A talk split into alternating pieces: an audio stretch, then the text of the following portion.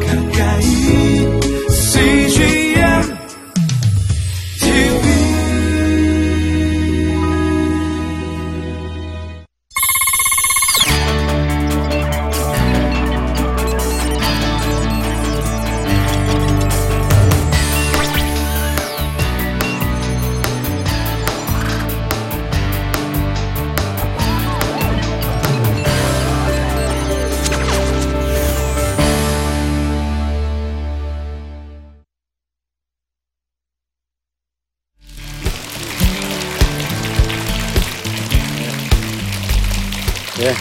안녕하십니까. 어, 저는 장로회 신학대학교에서 기독교 교육을 가르치는 어, 박상진 교수입니다.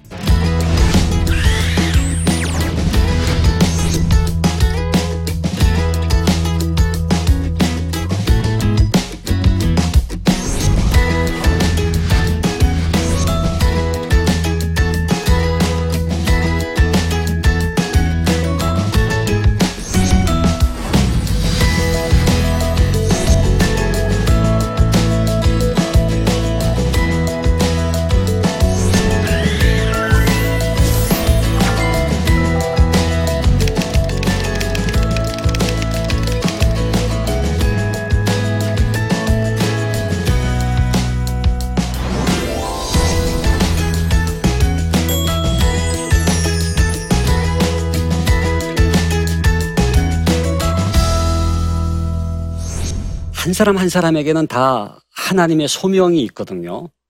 어, 소명을 우리가 영어로는 콜링이라고 부르지 않습니까?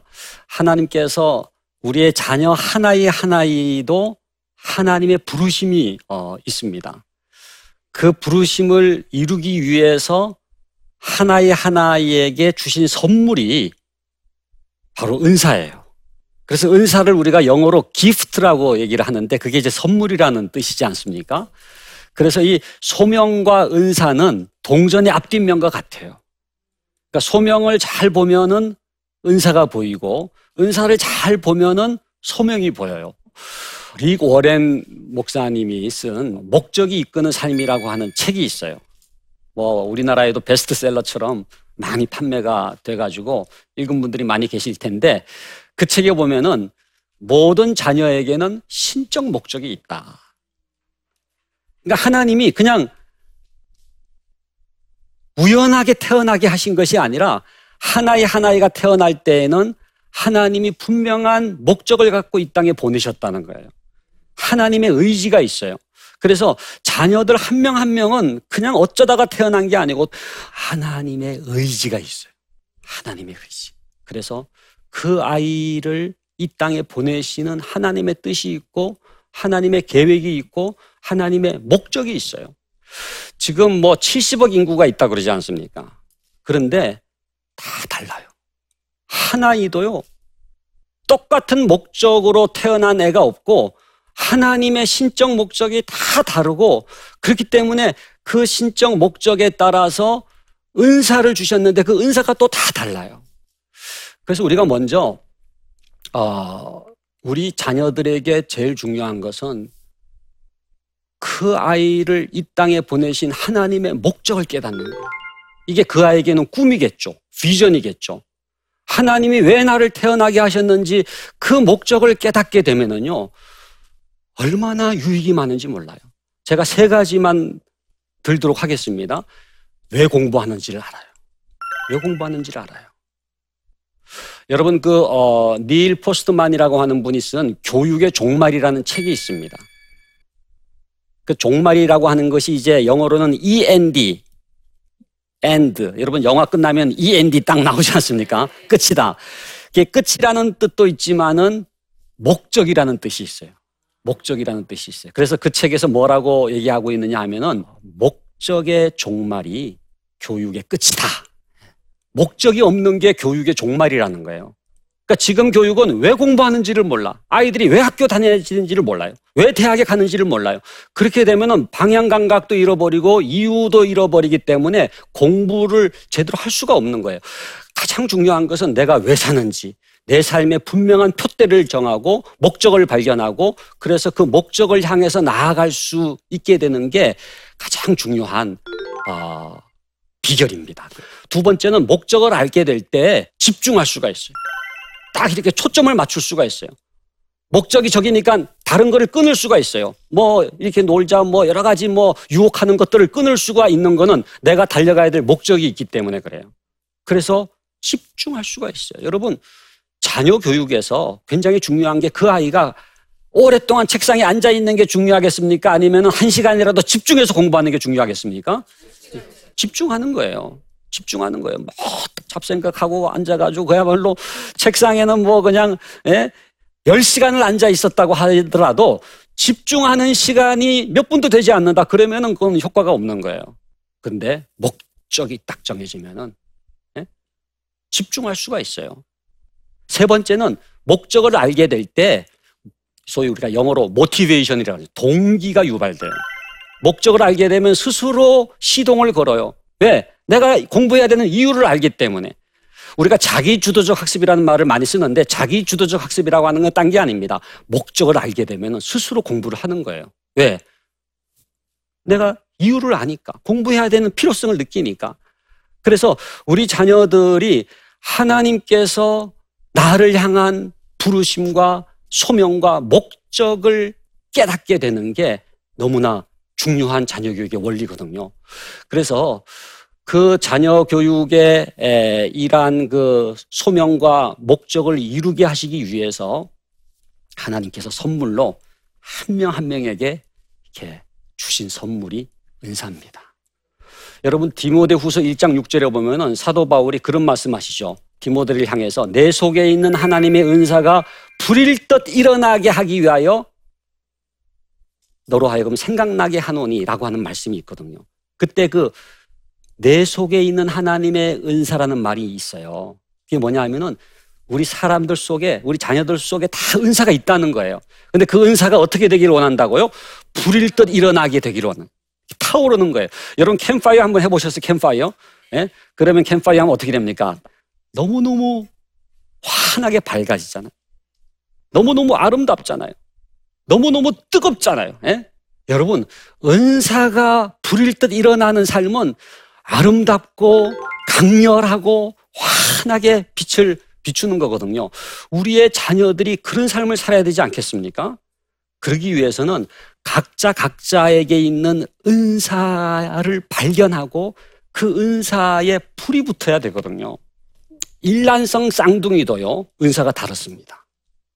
일란성 쌍둥이 그러면은 뭐 유전인자가 똑같다고 생각하고 그래서 뭐 예? 이란성 쌍둥이하고도 또 다르죠. 일란성 쌍둥이는 진짜 둘이 똑같다고 생각하지만은 은사가 달라. 이건 제가 자신 있게 얘기할 수 있는 게 제가 일란성 쌍둥이기 때문에 그렇습니다. 어. 그래서 어, 지금도 이렇게 구분을 잘 못하시는 분이 있어요. 이게 나이가 들었는데도 어, 제가 일부러 구분하라고 제가 가르마를 반대로 하고 다닙니다. 네. 원래는 이렇게 하면 더 멋있는데 이렇게 구분하라고. 얼마 전에는 그 제 쌍둥이 한쪽이 이제 박상은 장로라고 어, 샘병원, 안양에 있는 샘병원 이제 원장으로 있습니다. 그러니까 여러분들 그 안양 가실 때 조심하셔야 돼. 복제 인간이 돌아다니고 있으니까 조심하셔야 되는데, 어, 그 생명 연장 문제 때문에 이제 MBC 100분 토론에 그 전에 나온 적이 있어요. 근데 누가 저한테 전화해가지고 미안하다 중간부터 봤다 그러면서, 어, 교육을 공부한 줄 알았는데 언제 의료를 공부했느냐 그러더라고요. 그냥 제가 기본 아니냐 그냥 그러고 말았습니다만은. 제가 뭐를 깨달았느냐면요. 야, 쌍둥이도 은사가 다르구나. 예? 일란성 쌍둥이기 때문에 다 똑같다고 생각하는데 이게 은사가 다르고 하나님의 신적 목적이 달라요. 여러분, 여기에 굉장히 중요한 자녀 교육의 원리가 있습니다. 그건 뭐냐 하면은 내 자녀 하나이 하나이에게 하나님의 독특한 은사가 있다는 거예요. 예? 독특한 삶이 있고 마이웨이가 있고 나의 길이 있고 하나님의 부르심이 다 다르기 때문에 제일 어리석은 게 어떤 자녀 교육인 줄 아십니까? 엄친아 엄친딸하고 비교하는 거예요. 그래가지고 뭐, 야, 뭐, 김연아는 영어도 잘하더라. 그러면서 이제 그렇게 누구하고 비교해가지고 너는 왜 그걸 못하느냐라고 그렇게 업신여기는 거가 가장 잘못된 자녀 교육이 왜? 그 자녀는 그 자녀예요. 달라요. 그렇기 때문에 누구보다 열등하다가 아니라 독특한 거거든요. 그래서 제일 중요한 부모의 과제가 뭐냐 하면은 내 자녀에게 하나님 어떤 은사를 주셨습니까? 그 은사를 통해서 어떤 삶을 살기를 원하십니까? 하나님, 그 아이만의 삶을 살아갈 수 있도록 이 부모가 그 아이의 은사를 발견하고 그 은사를 잘 부릴 듯 일어나게 함으로써 그 아이가 하나님의 목적대로 하나님의 부르심대로 살아가게 하여 주시옵소서. 예. 여러분 지금도 가장 유명한 교육학자가 있다면은 하와드 가드너라는 분이에요. 어, 소위 그 다중지능 이론이라고 하는 걸 주장합니다. 다중지능 이론이라고 하는 게 뭐냐 하면은 지능이 아주 다양하다는 거예요. 과거에는 우리가 IQ 아시죠, 여러분들? IQ라고 하는 거는 두 가지 지능만을 재는 거예요. 언어 지능하고 수리 논리 지능. 그러니까 IQ 검사에서 높은 점수가 나왔다. 그 사람은 언어 지능과 수리 논리 지능이 뛰어나다는 건데 이분이 뇌를 연구하다 보니까 이 두 가지 지능 외에 음악 지능이 있는 음악을 잘하는 분들 있잖아요. 또 뭐 찬양대하고 예, 막 그냥 찬송 인도하는 분들 이게 음악 지능이 뛰어난 분들이거든요. 그 다음에 공간 지능이 있어요. 미술이나 건축 잘하는 거예요. 예? 그 다음에 신체 운동 지능이 있어요. 신체 운동 지능. 이건 뭐냐 하면은 운동 잘하는 사람 있잖아요. 여러분 운동 잘하는 사람 누가 있습니까? 축구 그러면 우리나라의 축구 그러면 아무래도 박지성이죠. 박지성. 그 다음에 수영은 박태환, 예, 골프는 박세리, 야구는 박찬호 이렇게 박가만 계속 나오는지 모르겠는데 여러분 박지성에게 만약에 사법고시를 강요했다 어떻게 됐을까요? 예? 안 됐다고만 얘기하지 마시고 그건 모르는 거잖아요. 그런데 어, 불행할 수가 있죠. 박지성은 축구를 해야 돼요. 그러니까 신체 운동 지능이 뛰어난 아이는 그 신체 운동 지능에 불이 붙어가지고 뭔가를 하면은 잘할 수가 있거든요. 그 다음에 대인관계 지능이 있어요. 대인관계 지능은 뭐냐면은 다른 사람하고 이렇게 관계를 잘하는 거 있잖아요. 여러분들도 이렇게 어 사람들 처음 만나도 이렇게 얘기도 잘하고 어? 그저 뭐 이렇게 전혀 어색하지 않게 이렇게 대인 관계를 잘하는 사람이 이게 높아요. 대인 관계 지능이. 여러분 CEO가 된 사람들이 IQ가 높은 사람이겠어요? 대인 관계 지능이 높은 사람이겠어요? 대인 관계 지능이 높은 사람. 그 다음에가 자기 이해 지능이 있어요. 자기 이해 지능은 이렇게 내면으로 자기를 잘 들여다보는 거예요. 그러니까 성격이 내성적이라고만 생각했는데 성격이 단지 내성적인 게 아니라 자기 안을 잘 들여다보기 때문에 사색하면서 철학자들도 그런 사람들이 많죠. 자기를 이렇게 잘 성찰할 수 있는 것도 지능이라는 거예요. 그 다음에 마지막 여덟 번째 지능이 자연 친화 지능. 자연 친화 지능은 애완견 좋아하는 분들 계시죠? 그것도 지능이에요. 예, 아무나 좋아하는 게 아니에요. 그리고 또 이렇게 식물도 예쁘게 잘 키우고 이 자연 친화적인 지능이 있다는 거거든요. 그게 다 이렇게 뇌의 부분 부분이 달라가지고 어떤 지능이 뛰어나느냐에 따라서 전혀 다른 영재가 될 수 있다 이렇게 얘기를 하는 거거든요. 그러니까 여러분 어떤 자녀는요 언어 지능이 뛰어나죠. 어떤 사람은 그래서 막 부러워해. 수리 논리 지능이 뛰어나. 막 부러워해. 그런데 그 아이는 음악 지능이 뛰어날 수가 있어요. 신체 운동 지능이 뛰어날 수가 있어요. 예? 대인관계 지능이 뛰어날 수가 있어요. 그렇기 때문에 정말 내 자녀가 뭐가 뛰어난지 그 아이에게 주신 하나님의 재능이 뭔지 하나님이 어떤 은사를 주셨는지 그것을 발견하는 게 너무너무 중요해요. 여러분 그 출애굽기 2장 1절로 10절에 보면은 그 모세의 어린 시절 얘기가 있잖아요. 모세의 어머니가 요게벳이라는 사람인데 그 모세의 어머니는 옛날 그 개혁 성경에 보면은 그 준수함을 보고 이런 말, 그 준수함을 보고 11에서 11장 23절에 보면은 믿음으로 그 부모가 모세를 보니까 어떻게 보였다고 그랬죠? 아름다운 아이임을 보고 석 달 동안 숨겨서 키운 거거든요. 거기서 굉장히 중요한 게 뭐냐면 믿음으로 봤다는 거예요. 여러분, 자녀를 하나님의 뜻대로 교육하기 위해서 제일 중요한 것은 믿음으로 보는 거예요. 예? 믿음으로 보면 뭐가 보여요? 그 아이의 강점이 보이고요. 은사가 보이는 거예요. 그냥 이렇게 남들처럼 이렇게 비교하고 그래가지고 뭐 조급한 마음으로 그게 아니라 믿음으로 볼 때 그 아이의 은사가 보이는 거거든요. 우리가 아, 제일 중요한 자녀 교육은 은사에 불을 붙이는 겁니다. 불을 붙여야 되는데 어떤 사람은 불을 꺼. 껐는데 어떻게 껐느냐? 꺼진 불도 다시 보자. 완전히 꺼버려요. 이런 바보 지지리도 못난 것, 너는 누굴 닮았느냐? 너 같은 애가 어떻게 우리 집에 태어났느냐? 이 다 이렇게 불 끄는 방법이에요. 어? 어, 그러지 마시고, 은사에 점화할 수 있는 가장 좋은 방법이 칭찬입니다. 칭찬의 한마디가 은사에 불을 붙여요. 제가 고등학교 들어갈 때에는 이제 평준화 아, 이전이었기 때문에 시험을 쳐가지고 고등학교로 들어갔어요. 그러니까 웬만큼 공부한 애들이 모였어요. 제가 처음 중간고사를 봐가지고 성적표를 딱 받았는데 저는 그게 총점인 줄 알았더니 석차더라고요. 그게 무슨 얘기인지 모르는 분들이 계실 거예요. 네? 전교 이제 석차가 나왔는데 그게 저는 총점인 줄 알았어요. 와. 또 반석차도 나왔는데 옆에 아이 보니까는 49등인데 칼로 이렇게 지우니까 19등이 되더라고요. 그래서 저도 이렇게 유혹을 받았습니다만 목사들이 뭐 그럴 수 있습니까? 그대로 가지고 갔더니 그때 저희 어머님께서 하신 말씀이 기억나요. 상진아, 괜찮다. 이만하면 잘했다. 괜찮긴 뭐가 괜찮아요? 제가 알죠. 그러니까 여러분 자녀들이 다 알고 있으니까 혼내시기보다는 예? 격려해 주세요. 예?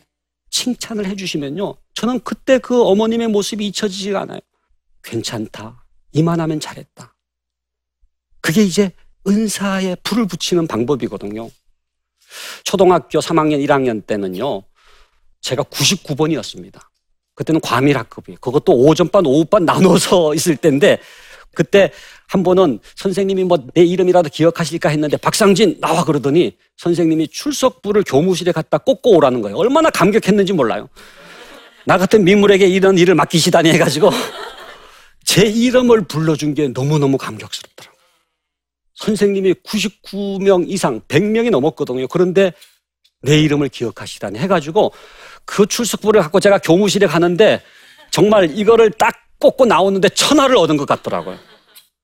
여러분, 이름을 불러주고 칭찬하고 격려해 주는 것. 칭찬은 고래도 춤추게 한다는 말을 우리가 듣지 않습니까? 책 제목입니다만은 정말 여러분 자녀들을 칭찬하면은요 그 자녀 속에 있는 은사에 불이 붙게 되는 거예요. 그래서 칭찬은 여러분 돈도 안 드는 거잖아요. 예? 칭찬하시고 격려하시고 너 할 수 있어. 너 너 하나님의 훌륭한 일꾼 될 거야. 아 괜찮아, 괜찮아. 해서 격려를 해주시면은 그 아이의 속에 있는 은사에 이제 불이 붙게 되는 거거든요. 은사를 어떻게 발견할 수가 있느냐? 은사를 발견할 수 있는 세 가지 비결이 있습니다. 첫 번째는요, 은사는요, 그 아이가 좋아하는 거예요. 싫어하는 건 은사가 아니에요. 그 아이가 좋아하지만 좋아한다고 또 다 은사가 아닙니다. 잘해야 돼요, 그거를. 예? 잘할 수가 있어야 되고요. 세 번째는 그 은사로 다른 사람에게 유익을 주는 겁니다. 은사는 자기를 위한 게 아니에요. 은사는 남을 위한 겁니다. 여러분, 우리의 자녀가 어떤 은사를 가지고 있는지에 대해서 관심을 갖고 그 은사를 통해서 다른 사람들에게 유익을 주는 삶을 살 수 있도록 가장 중요한 것은 그 은사를 발견하는 건데 그러기 위해서 제일 중요한 건 뭐냐 하면요. 비교하지 말라. 저는 우리 부모님들이요. 끊어야 될 탯줄이 세 가지가 있는데 육체적 탯줄은 태어날 때 끊잖아요. 산부인과에서 끊어주잖아요. 예? 두 번째는 심리적 탯줄은요. 사춘기 때 끊어집니다. 부모와 엄마와 이렇게 자녀 사이에 탯줄이 이렇게 있는데 사춘기 아이들이 저항할 때 여러분들 놀래시지만은 그게 정상적인 이유가 뭔지 아세요? 그럼으로써 심리적 탯줄이 끊어지는 거예요. 그 아이가 독립된 아이가 되는 과정이거든요. 그런데도 안 끊어지는 탯줄, 마지막 탯줄이 사회적 탯줄입니다. 사회적 탯줄은 뭐냐 하면은 다른 사람이 어떻게 생각하느냐 여기에 매여 있어. 그래가지고 네가 그 대학 들어가면 내가 무슨 낯짝으로 교회 가냐? 어? 남들이 어떻게 생각하니까 자녀의 진실을 보고 그 진실로부터 출발해야 건강한 자녀 교육이 되는데 다른 사람을 의식하는 거예요. 제가 아주 중요한 연구를 했습니다. 무슨 연구를 했느냐 하면은 교회 다니는 부모 집단하고 교회 안 다니는 부모 집단하고 누가 자녀에게 학업 스트레스를 더 주는지를 연구를 했더니 어느 집단이 더 많이 나왔는지 아세요? 교회 다니는 집단. 왜 그런가 분석을 해보니까 교회 안 다니는 사람은 개모임밖에 없어. 어. 그런데 교회 다니는 사람은 여전도에도 있고 뭐 구역도 있고 모임이 많아. 그러니까 아이고 네가 그 대학 들어가면은 내가 여전도에도 가야 되고 구역도 가야 되고 뭐 에? 예? 교회를 무슨 낯짝으로 가냐. 그래가지고 그 자녀에게 더 학업 스트레스를 준다는 연구 결과가 나왔어요. 네, 여러분, 하나님이 원하시는 건 그게 아니잖아요. 정말로 우리 자녀들 속에 있는 하나님의 은사를 개발해서 그 은사에 불을 붙여서 그 아이만의 My way 사도 바울처럼 나의 달려갈 길과 주 예수께 받은 사명 하나님의 은혜의 복음 증가하는 일을 마치려면은 나의 생명을 조금도 귀한 것으로 여기지 아니하노라 그 my way 자기 길을 발견하는 거거든요. 그래서 은사를 통해서 우리의 자녀들이 하나님의 부르심대로 살아갈 수 있도록 은사를 발견하고 불을 붙이는 부모가 될 수 있기를 간절히 바랍니다. 감사합니다.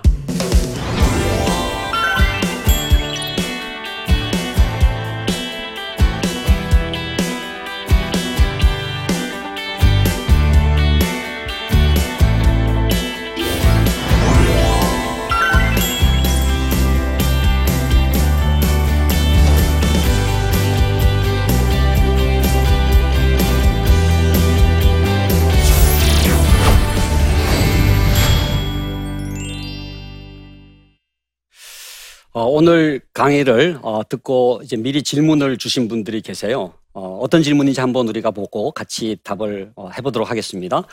어, 초등학교 3학년 남자아이를 둔 엄마입니다. 은사를 발견하고 키워주고 싶은데 아직까지 특별히 잘하는 것이 눈에 띄지 않아 고민입니다. 조언 좀 해주세요. 그런데 어, 정말 도대체 어, 이 아이는 도대체 뭘 잘하는지 모르겠다. 어, 엄마가 보기에는 다 부족한 것밖에 안 보이는 그런 경우가 참 많죠. 근데 여러분, 그 아이도 아까 말씀드린 것처럼 하나님의 신적 목적이 있고 하나님께서 그 목적을 이루기 위해서 은사를 주셨기 때문에 은사가 있어요.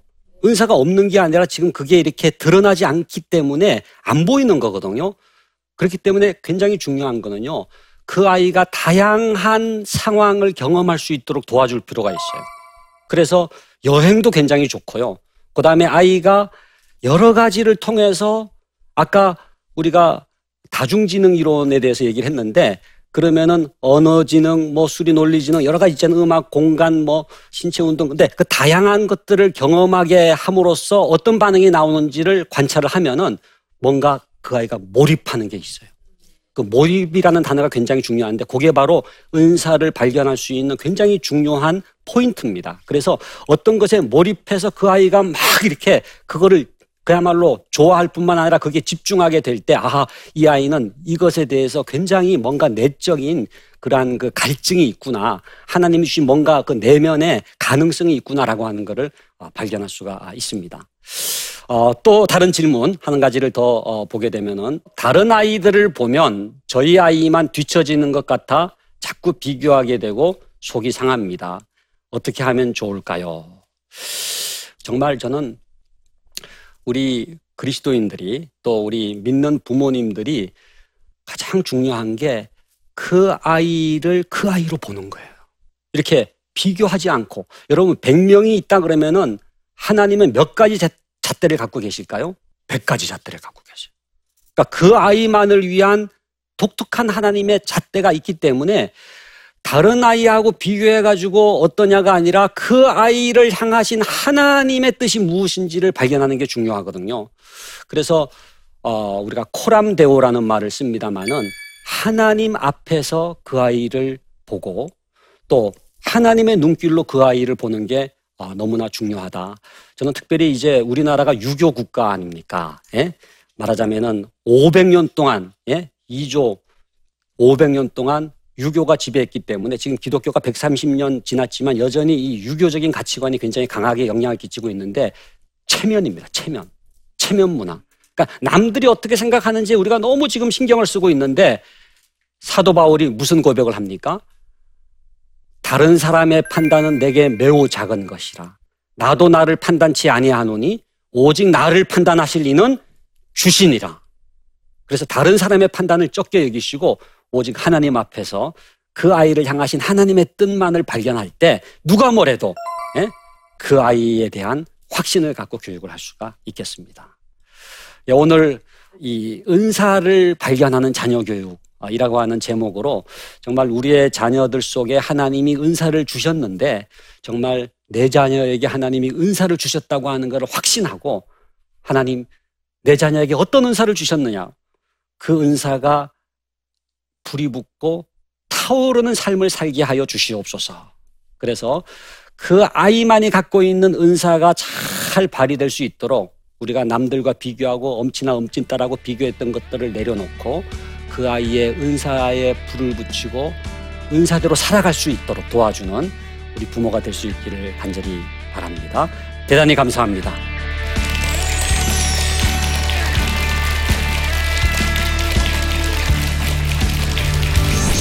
네, 안녕하세요. 반갑습니다. 저는 남자애들이랑 미술을 가르치는 청년, 남아미술교육 전문가 최민준이라고 합니다. 제 아들 키우느라 힘드신 분들이 많이 계실 텐데요. 아들 둘 키운다, 아들 셋 키운다라고 얘기를 하면 밖에서 어우 힘들겠어요. 어떻게 키우세요? 뭐 이런 얘기 종종 들으실 거라고 생각을 합니다. 저는 남자애들에게만 미술을 가르치는 업을 하면서 자연스럽게 남자애들이 어떤 특성을 갖고 있고 그것을 어떻게 이해해야 되는가에 대해서 조금 더 알게 된 부분들이 있습니다. 그래서 이번 나침반 강의를 통해서 여러분들과 그 딸로 태어난 엄마가 잘 모르는 아들에 대한 이야기를 좀 해보도록 하겠습니다. 강의 많이 기대해 주세요. 이 프로그램은 시청자 여러분의 소중한 후원으로 제작됩니다.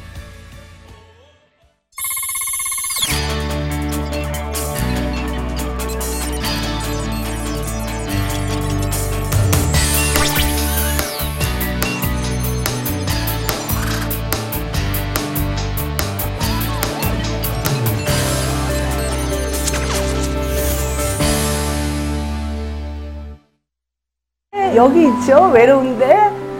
아, 그러니까 하나님께서 그냥 너는 거기 있음으로써 내가 어떻게 하는 거를 어, 너는 그냥 보기만 하면 돼. 너는 그냥 거기 있는 것이 선교사야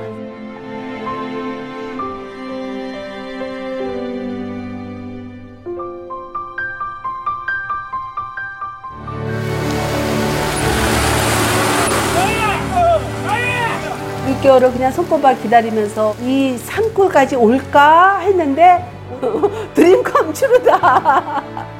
네, 정말 좋았어요.